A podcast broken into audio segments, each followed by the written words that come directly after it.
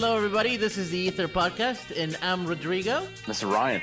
And this is Rachel. And today we're continuing our series within a series in our series of the book of Mark. And uh, we're talking about Mark 13, which is Jesus prophesying the destruction of the temple and Jerusalem. And this passage basically want to look at all of chapter 13. And it's a chapter that is a little bit difficult to understand and it's a little bit has its complexities because of the nature of prophecy and because Jesus is talking about two things.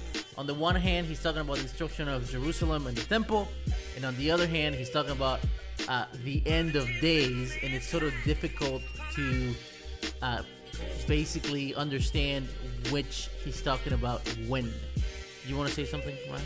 Yeah, I'm glad to just be able to, to talk about the idea of prophecy because as we've been doing this series within a series, a lot of this stuff has has been very clear and clean, and this one's messy. Yes. This one's ugly as you look at the whole chapter, and the whole thing is prophecy. And as I start looking at this stuff, I think that we get scared away from talking about prophecy. Except for you. you don't get scared away from prophecy. You don't get scared away from the scary Hmm. stuff but you dive in. But I think so much stuff that's out there, it's like wild speculation and conjecture that is out there, and you just want to run away from it or turn it off or tune it out. But I think also a lot of, of us feel that prophecy has scary fantasy type imagery that's used in it, which makes makes it difficult to really dig into and dive into. I think for one reason, it's hard to relate to our own lives. That there's just very little practicality to knowing what prophecy is and, and understanding it. And so we kind of say, eh, it says, give your money. I can do that. I can understand that. That's clear. Um, don't uh, don't hate people. Okay, that's clear. I can do that. But this whole thing about like the abomination of desolation just no idea what to do with this. so I'm glad I'm glad to be here. what able to do we talk about it do? tonight. Yes. and don't worry, because I think particularly with this prophecy, there is sort of an application for us today, and we'll get to that at the end. But let me take a couple of steps backwards, and for one, sort of summarize where we're at. Um, in the past couple of podcasts, we talked about Mark 11 and Mark 12, and the in the entirety of Mark 11, 12, and 13 is sort of this chunk in the book of Mark that really addresses t- the temple, the temple leadership, and temple life in general. And in in many ways, Jesus is sort of pointing to the fact that that's not really to be the the way things work in the very near future. And in one way, he's sort of doing away with it, which is a little staggering. Uh, as we've mentioned before, the temple was a beautiful building. The way this passage begins is by the disciples admiring the beauty of the temple, and Jesus' response to that is like, "Hey, it's going to fall," which is crazy. Um, and so, that being said, let me take another step backwards and talk about prophecy in general, because there are certain things um, that consistently the Bible does with prophecy, and I think it's something that we need to think about anytime that we look at a passage that involves prophecy. One of those things is that not every prophecy, and I think one of the things that we need to keep in mind as we read this is that not everything in prophecy applies to people in general. And I'll give you a perfect example.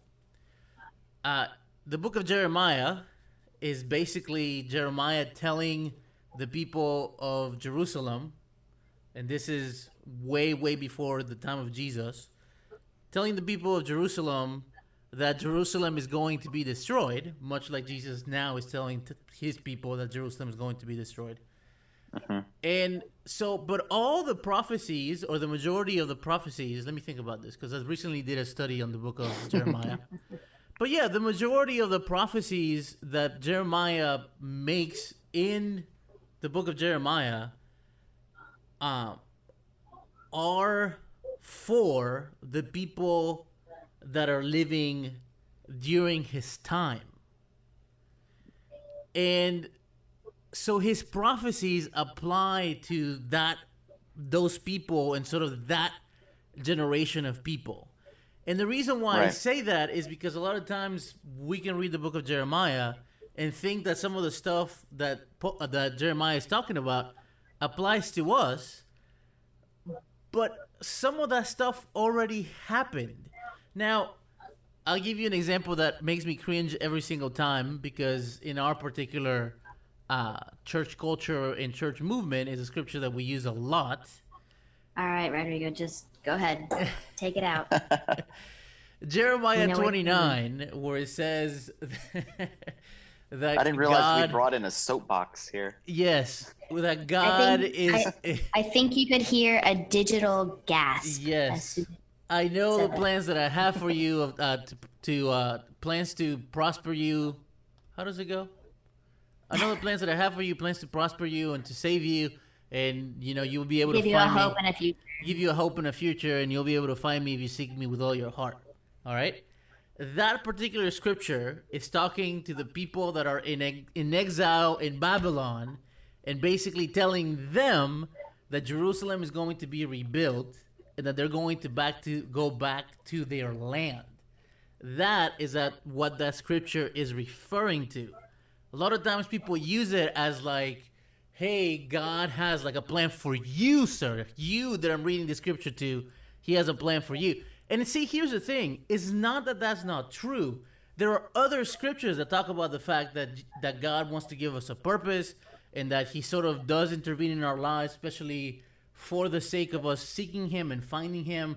One of them, I think, that is uh, more universal would be Acts 17 when when uh, Paul is in the Areopagus and he's talking in very general terms about the way that God works in our lives so that we can find Him. But Jeremiah 29 isn't the case for that because he- Jeremiah is talking to the exiles who are in Babylon and he's telling them, like, hey, for as much as this is terrible right now, God has a plan and he has a hope and a future for you. And so it's not that the principles that are in that scripture aren't necessarily godly principles, but in this particular case, they don't apply to us us present um, presently because that scripture was already fulfilled. Like that promise god already fulfilled when nehemiah and ezra rebuilt jerusalem and the wall and the temple and all of that stuff.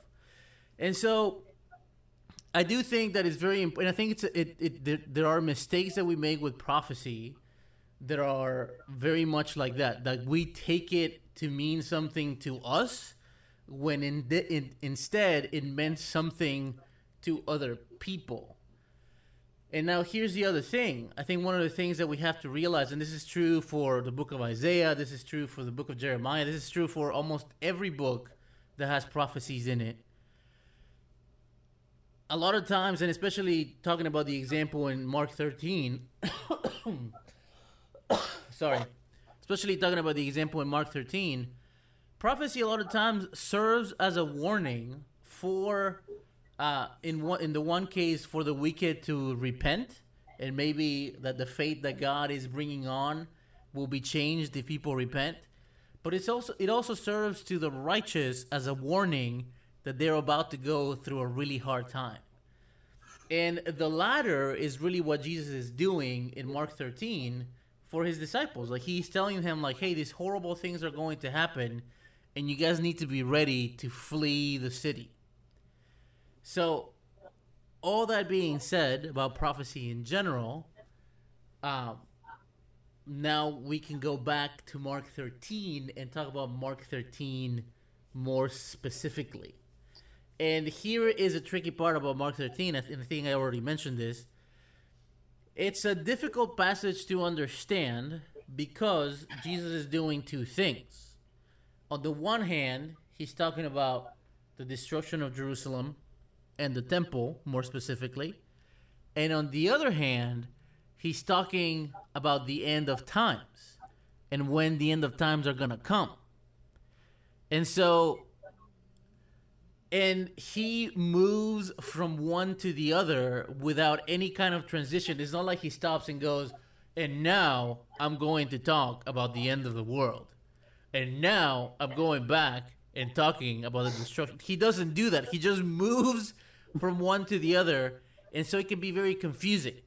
But to help the people and to help ourselves, we have a little bit of an outline uh, to guide us through, through this discussion.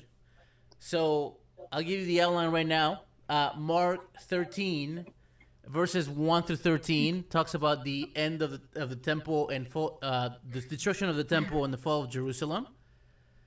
Mark 13, verses 14 through 27, is talking about the end times, sort of, and I'll explain that in a little bit. Mark 13, verses 28 to 31, is talking again about the end of the temple and the fall of Jerusalem. And Mark 13, verses 32 to 37, again goes back and talks about the end of times. All right. So just to break in and recap to make sure that I'm hearing you, you're saying that in this particular passage, Jesus is addressing events that are about to happen. And then he's also addressing events that will happen at some undetermined future date that hasn't happened at all yet. Not in the course of the Bible, not in the course of human life. They are still to be happened. And he interweaves those two time periods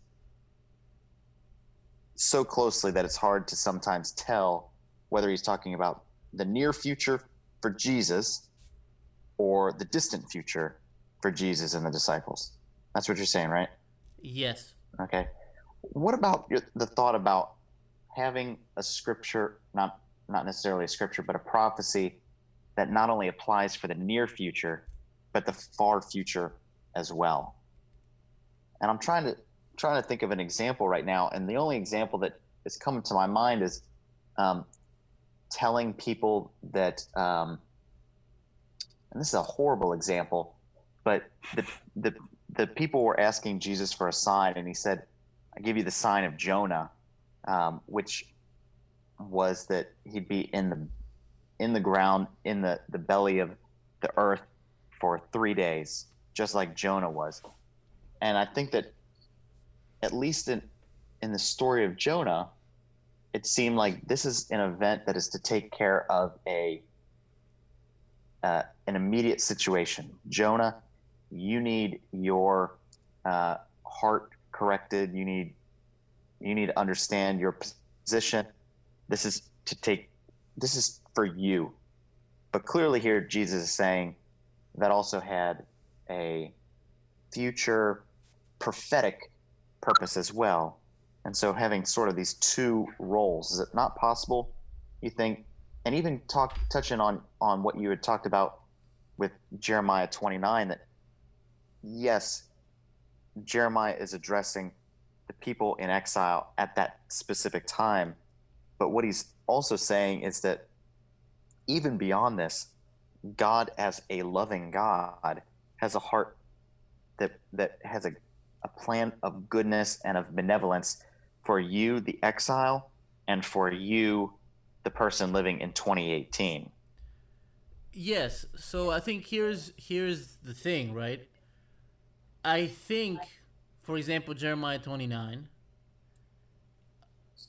is talking about a, a um, in a way reveals the character of God that I think applies to those people in exile and applies to us because God's character doesn't change. Uh, however, I think there's a huge difference between me sitting down with somebody and reading that scripture to them and telling that person like, "Hey, see, God has a plan for you, and He has a future." And I think the problem with that is it it almost makes it seem like you know what we're what we're doing now with this person and what's gonna happen with them in the near future is like determined. Like God has this plan and it's gonna be awesome and it's to prosper you and all this other stuff.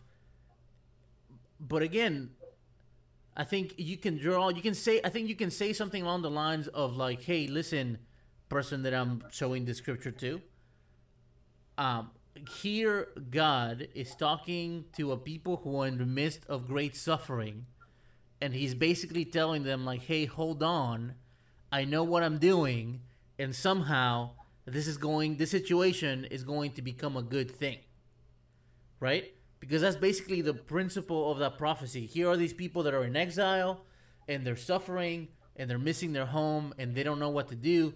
Their temple is destroyed, their city is destroyed, part of their family is dead, they're far away from their land, and and God says like, "Hey, I have a plan. Do not worry. I have a plan." Right? There's a future for you. Like and that future is that you're going to go back home. Again, I think you can talk about the principle of God's goodness and God's ability to make something bad into something good and God's provision for the people who suffer. I think all those things are true all throughout the Bible. But a lot of times we read the scripture to people as to tell them like, "Hey, God has a plan for you. He has a plan to prosper you and to like do all these things." But but again, to use the words in that prophecy and make them apply to everybody, that's not the case. I think the the the the truth of God's character is true.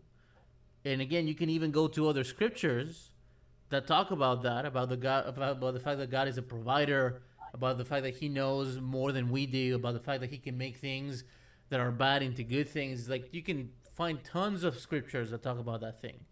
But to to then I think again to make my point more clear, to take Jeremiah 29 and say like, "Hey, this applies to you," I think that that's where I have an issue. Okay. And and I do, and going back to your example in Jonah, which I think is true, but I think that's a little bit of a different thing. In that there's a lot of things in the Old Testament that are sort of uh, a shadow, if you will, of the New Testament. Because even again, talking about Jeremiah, in one sense, we're in the same situation that the the the people of Jerusalem were when they were exiled in Babylon. We're Christians. We're exiles. We are in a foreign land. We don't belong here. Like we're away from our home. And so I think even stuff like that sort of applies. And even you know, recently I did this pretty involved study of the book of Jeremiah, and I think one of the things that I was very encouraged by is kind of like you know, again, this the book of Jeremiah doesn't necessarily apply to me in a word for word sense, but there are a lot of like sort of principles there um, that apply to, in a sense, our exile. But again, the book of Jeremiah wasn't written for me, Rodrigo Acosta, living in 2018, in in the occasion sense.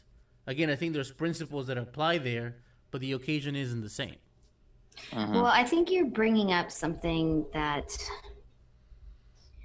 I think a lot of Christians, when reading the Bible, the way they've been taught or we've been taught to read the Bible I, I think the way I was taught to read the Bible when I was first starting to read it is how to apply it. How do you take this and practically apply it to your life every day? Like every day, you should be able to read something, take it out, take something out from that, and apply it to your life. Um, and so when you read in that way, in that one mindset, then yeah, I think it's very easy to just kind of walk into a prophecy passage and you start picking out all this stuff and you start seeing stuff in the prophecy that maybe wasn't actually original to the message. You know i i know when i come across prophecy in the bible it challenges the way i read the bible because i sometimes fall into the mindset of how do i make this practical for my life when prophecy doesn't do that. like prophecy is not practical to my life. Right. But I can still learn. It's like I have to learn a new way to learn from the Bible when I encounter these different genres.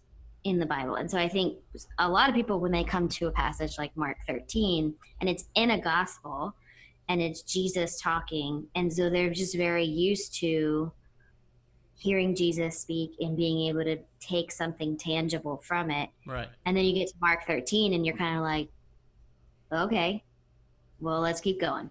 And because they don't, they, you don't really know what to do with it because it challenges that mindset of just using the Bible for practical purposes because prophecy and like Jesus could have just come out and said, hey guys, here's what's going to happen right? He could have been like super explicit, but he's not. He uses this genre of prophecy because it's he's communicating something more than here's what's going to happen. Mm-hmm. Yeah, I, I, I like the idea and the the point of us always wanting to try and pull something out of scripture, and it doesn't always work that way.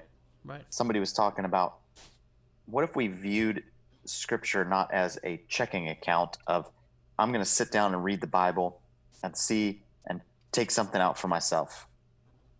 What if we look at it more as a savings account where we're making deposits and you may sit down and you may read something like Mark 13 that makes no sense to you but adds but adds to your overall understanding of Jesus and his heart for people and um, then 10 years down the, the road you were listening to an amazing podcast and and three people from Columbia, South Carolina are able to explain Mark 13 in a way that touches your soul and teaches you something.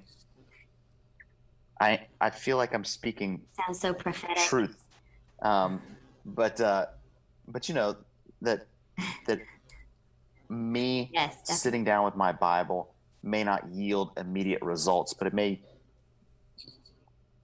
come out years down the line where I finally get a chance to sit with with these learnings that I've been building up and and building upon for 10 years. And then oh okay. And all of a sudden this new layer of the onion gets revealed and you learn something new and deep and um, you may not understand it right now Mhm. but maybe in the future Right. it will all come together Yeah, I mean, God is not bound by our time. He's not bound by time frame. So even the way he communicates to us, I mean, like you said, Rodrigo, Jesus is bouncing around in time in this passage, and it's hard to decipher. I mean, you, you if you just look up Mark 13 prophecy on Bible Gateway or whatever, you know, we use accordance um, you know, wherever you go for your commentary, you're going to get a myriad of commentary on this passage because scholars have been talking about it for centuries and going back and forth. And what does this mean? And what does that mean? And trying to dissect it and attach it to specific things that have already happened or potentially could happen. hmm You can, and you can kind of just get lost in trying to make sense of it. Where I think, I think Ryan, what you said that if if God is going to be speaking to us in this genre where it, it hits many different time frames all at once, sometimes we just have to kind of just sit with something and just kind of mull over it for a little bit. Mhm. And sometimes it becomes clear, sometimes it doesn't become clear, but we know who God is and we can trust. You know what I mean? Like we can trust God um, when he's when we read these passages. Yeah. right So, um, let me bring us back to Mark 13 really quick because I think if you if you're out there and you've been reading Mark 13 and you have a hard time understanding what it's about and even what it's for, I'm about to uh, to help you out. All right. Because as I was saying before, there's sort of two pretty consistent roles of prophecy all throughout the Bible, which is to warn and also to some as a like, hey, this moment is coming and uh, there's something that you can do to be safe. So, for example, in the book of Jeremiah, one of the things that Jeremiah tells people to do when you see the Babylonians coming, if you go out to them and basically surrender to them, they will spare you.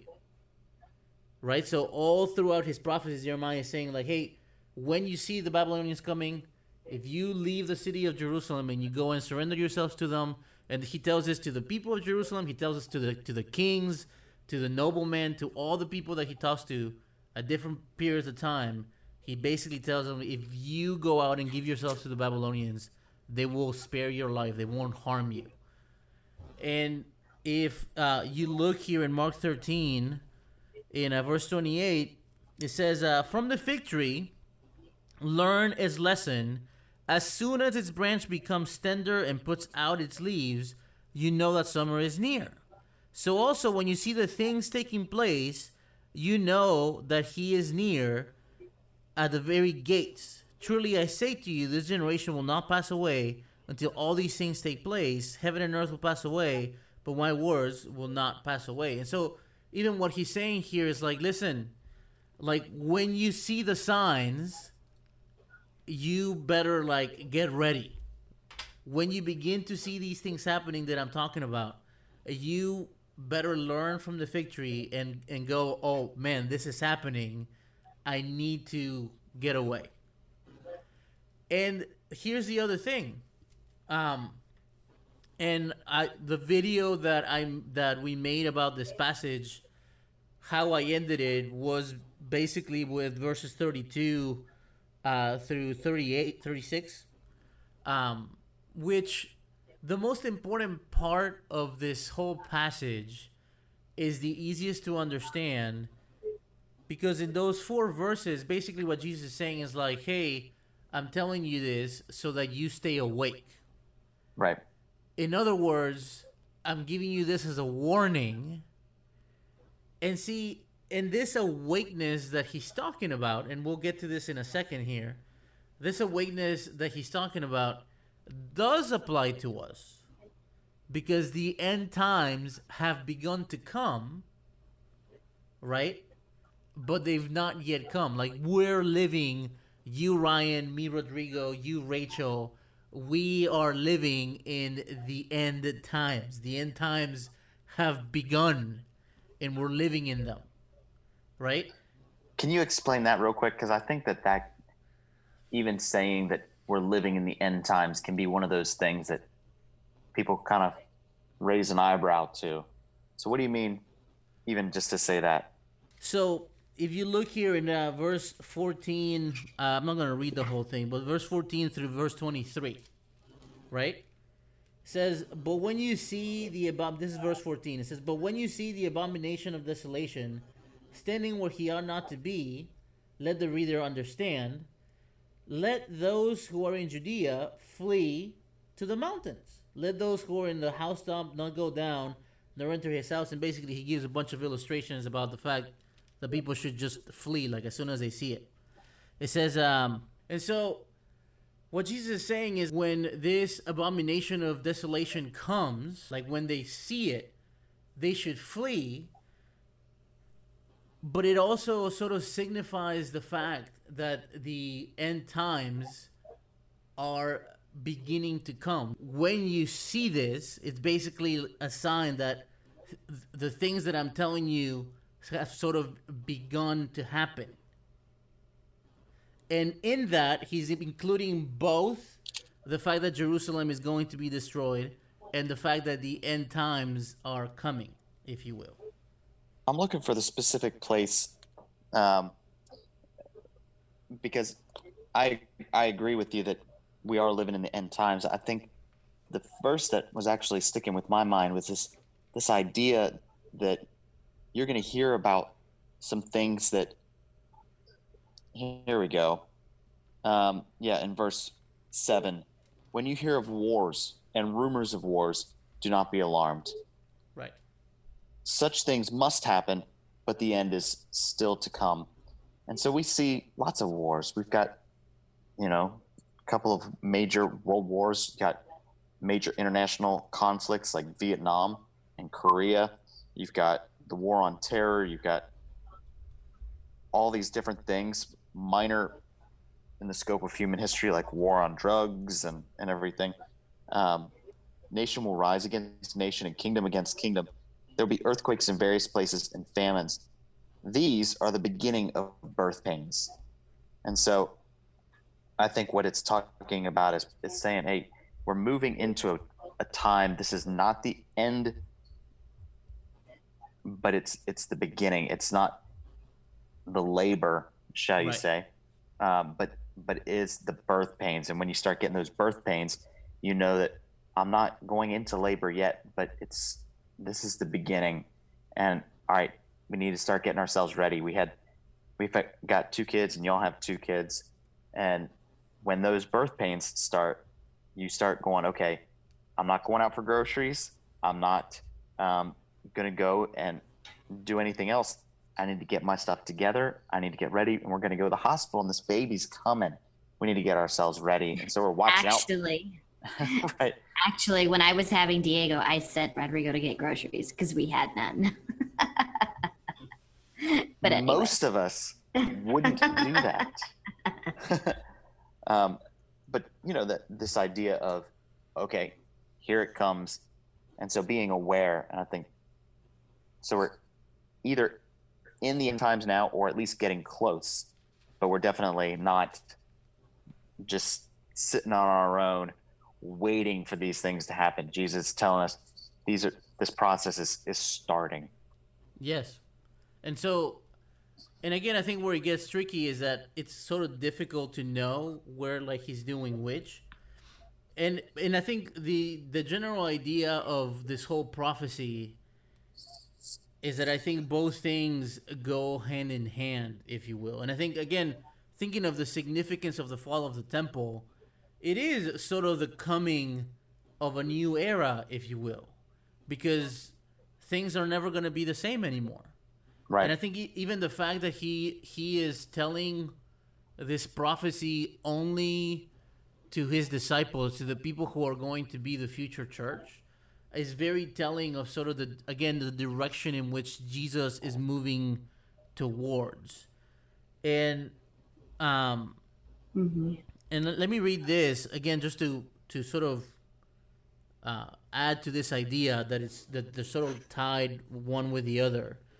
It says in verse 24, it says, But in those days, after that tribulation, the sun will be darkened, and the moon will not give its light, and the stars will be falling from heaven, and the powers of heavens will be shaken, and then they will see the Son of Man coming in clouds with great power and glory, and then he will be sent out. Uh, he- I mean, sorry. Then he will send out the angels and gather his elect from the four winds for the ends of the earth to the ends of heaven. And now, I think out of all, all out of all things in this passage, this is by far the most uh, mysterious, if you will. but let me say this, and I think there's many ways to interpret this.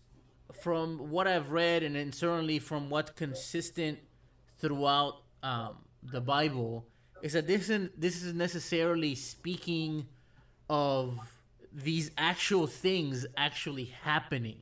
Because again, the tribulation is something that's supposed to happen in the very near future that's going to signal to them, hey, we need to leave. And at the same time, he's saying, like, hey, in those days, after that tribulation, the sun will be darkened, and then he goes into this whole thing.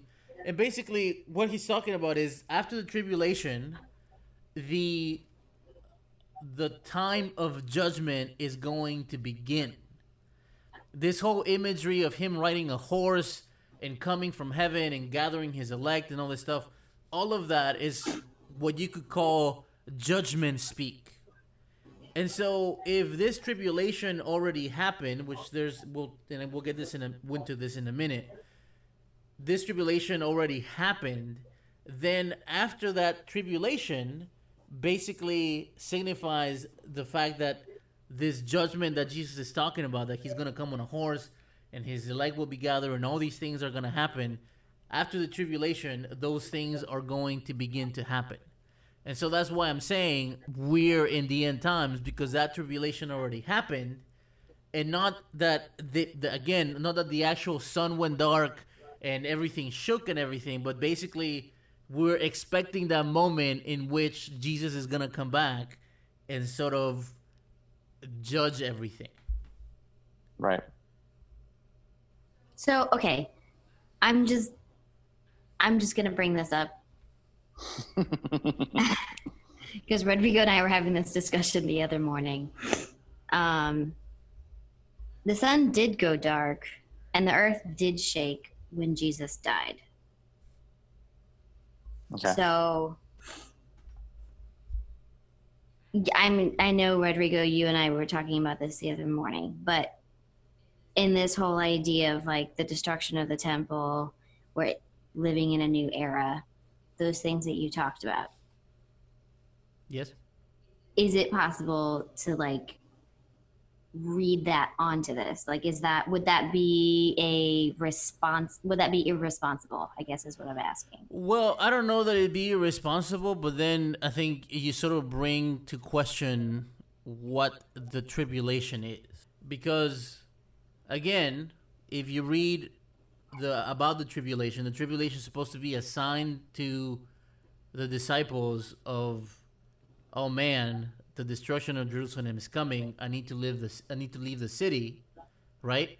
And it's supposed to signify the mm-hmm. fact that the end times, the end, the time of judgment, is sort of begun. When Jesus dies, yes, the the sun goes dark and the earth does shake, but nowhere does it seem the disciples register that as that tribulation. Uh-huh. His death. Yeah, it seems like a whole lot of things are, are kind of coming together. And they have to happen in a certain order, a certain pattern. And we're not seeing that with Jesus' death. death right and i think and again i think there i think one of the things that is is very easy to lose sight of is that the the sort of themes of judgment and the the sun going dark and the earth shaking and all that stuff it's it's stuff that happens uh not all the time throughout the bible but but at significant times like very dramatic things happen sort of as a sign of hey, God is involved in this. This is not just a random thing.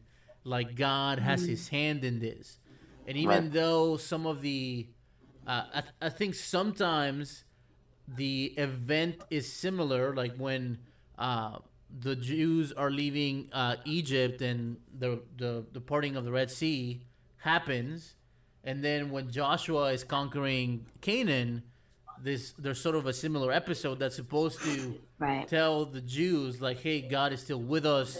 He's still providing for us.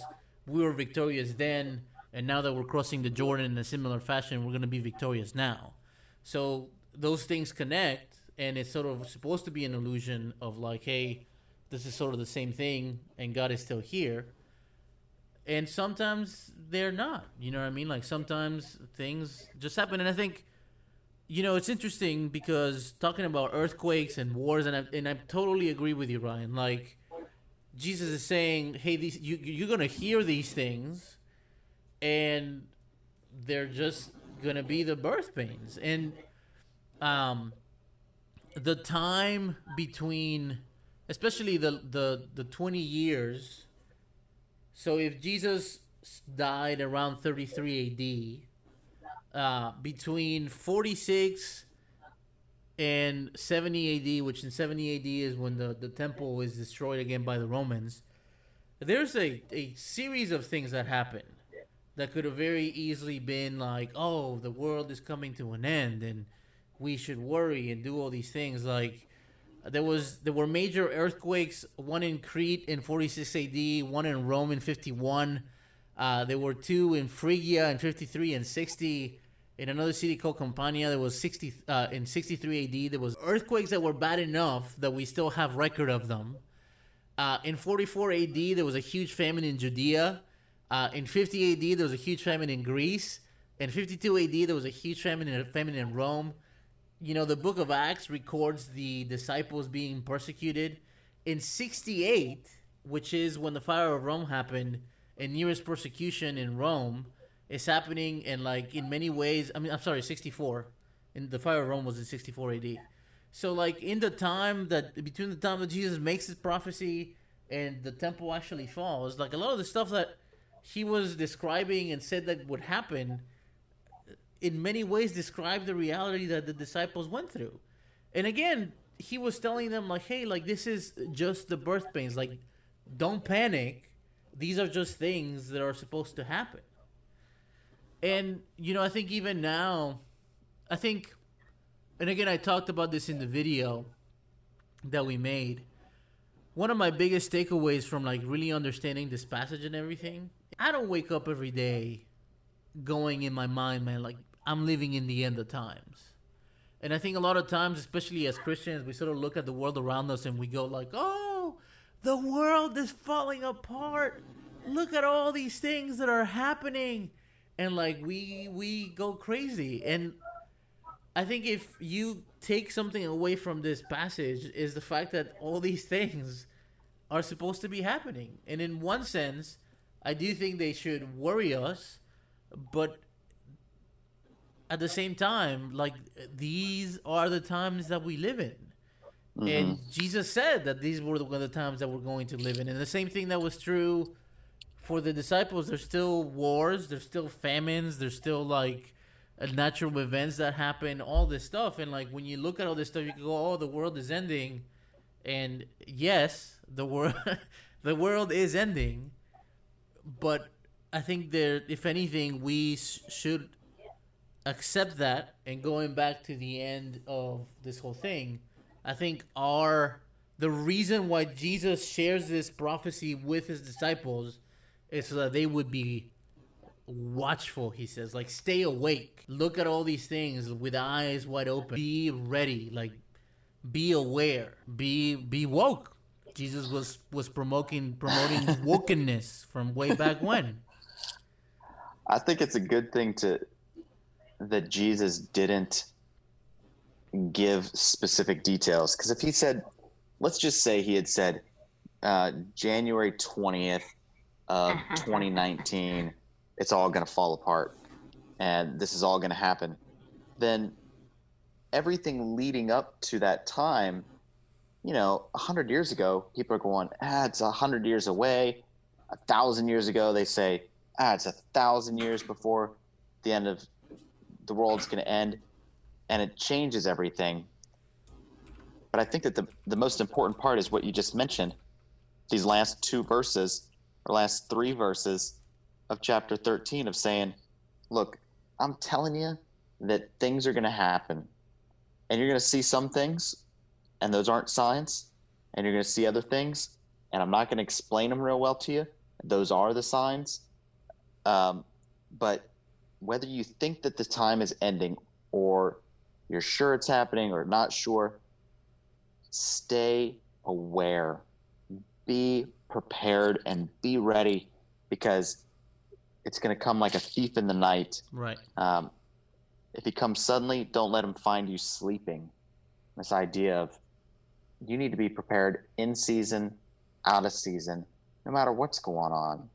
Um, we all hope that, that we're all going to die and and um, pass in our sleeps uh, when we're older. But who knows? Who knows? You got to be ready and prepared that God may call us at any time. Yeah. Well, I think if if you even just take these last few verses that you guys have been talking about and then combine it with the beginning of chapter 13 when they're walking out of the temple and one of the disciples says uh, Look, teacher, what wonderful stones and what wonderful buildings. And Jesus says, Do you see these great buildings? There will not be left here one stone upon another.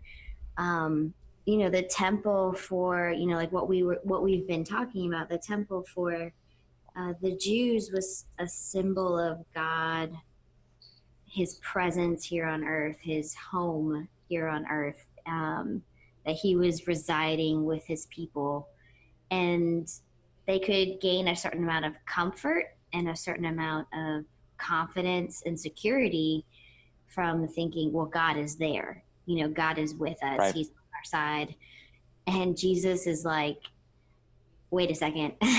like you still need to be awake, to be watchful. Right. Um, Right. don't don't get so comfortable um, that you forget that you don't know if or and when this is all going to end. Not only just your way of life and your your nation state or whatever, but also just the world. like like you said, Ryan, we we're not we're not guaranteed we're even going to make it through the podcast. Right. Um, and so I think it's just really interesting that the whole passage starts with this small interaction between um, the, his disciple and Jesus, and because you know I think the the disciple, at least in my opinion, when I when I read it, I can read on to it things like, you know, he's praising the you know we've read that the building was beautiful that the temple was an impressive sight you know and that it's reflective of the fact that god lives there. But even even the presence of the temple is not security enough for the end will come like a thief in the night hmm Yes. So let me um, really quick summarize a couple of things. If you read this passage and you're worried about certain things, like when is the tribulation going to happen? The tribulation already happened. And the reason why you should be confident of that is because Jesus says the tribulation is going to happen right before the temple is going to be destroyed. So the temple was already destroyed and the tribulation already happened. At the same time, the tribulation is supposed to be sort of the beginning of this era of judgment in which we're living in right now. And in turn, we should be woke. We should be awake. We should be watchful.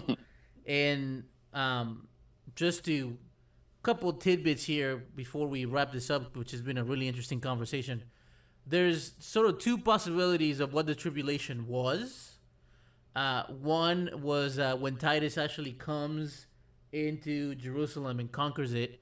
They basically set up a bunch of uh, altars to their gods in the side of the temple, and so people think that that's uh, when the tribulation happened.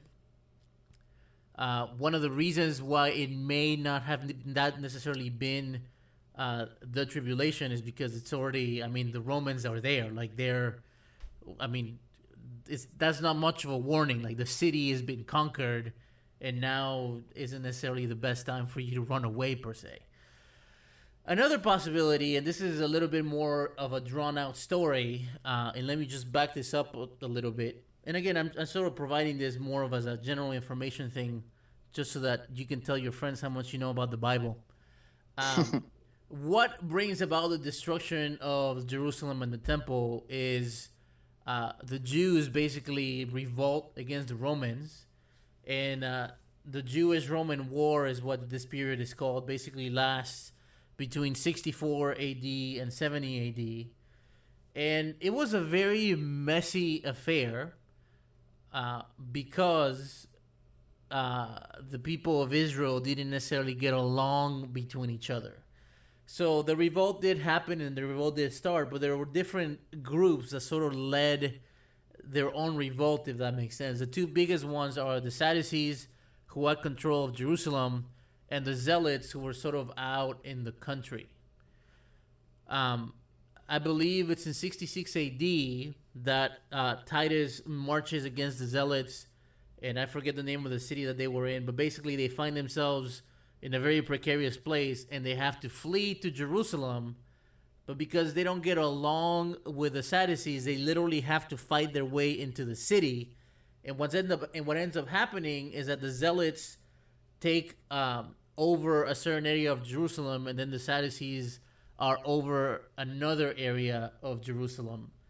The area that the Zealots are over, they actually conquer the temple, and they make the temple sort of their military headquarters. And so there's a couple of things. One, people think that that's a tribulation because now this this building that's supposed to be meant for God is being used as military headquarters. And the Sadducees had put in place, obviously, their own high priests and their own uh, sort of religious leadership. And when the Zealots take over the temple, they basically appoint their own. And apparently, the person that they appoint isn't necessarily somebody who was qualified to have been uh, high priest. Now, there's some tradition has it that in 68 AD is when a whole bunch of Christians left Jerusalem to go someplace else. And so the more likely date for this tribulation would have been 68 AD. So, now all that being said, let me sort of bring this whole podcast to a close and let me just sort of give you what we hope are some of the things that you take away. This prophecy, again, some of it applies to us and some of it doesn't apply to us. The part that is about the destruction of the temple, we don't have to worry about because that already happened. I think the part that we do need to worry about and the part that we should be very concerned with is the fact that the end times have begun. They are here. It is a period of time that we're living in, and that should make us very mindful as to the way that we live. Mm-hmm. And I think that means a series of things, but I think the most important one is that we have to be really mindful that we're good with God. Because judgment is going to come, and that's what we have to be ready for. We have to be ready for God to look at our lives and go, you know what? This is good. And so, if anything, I think the most, uh, to me personally, the most encouraging part of understanding this prophecy is that in many ways it it gets us ready, man. Like I think living our lives, understanding that our lives are short, that the time is short, that the time is coming, and it's sort of here already. Like it ought to really make us live life differently.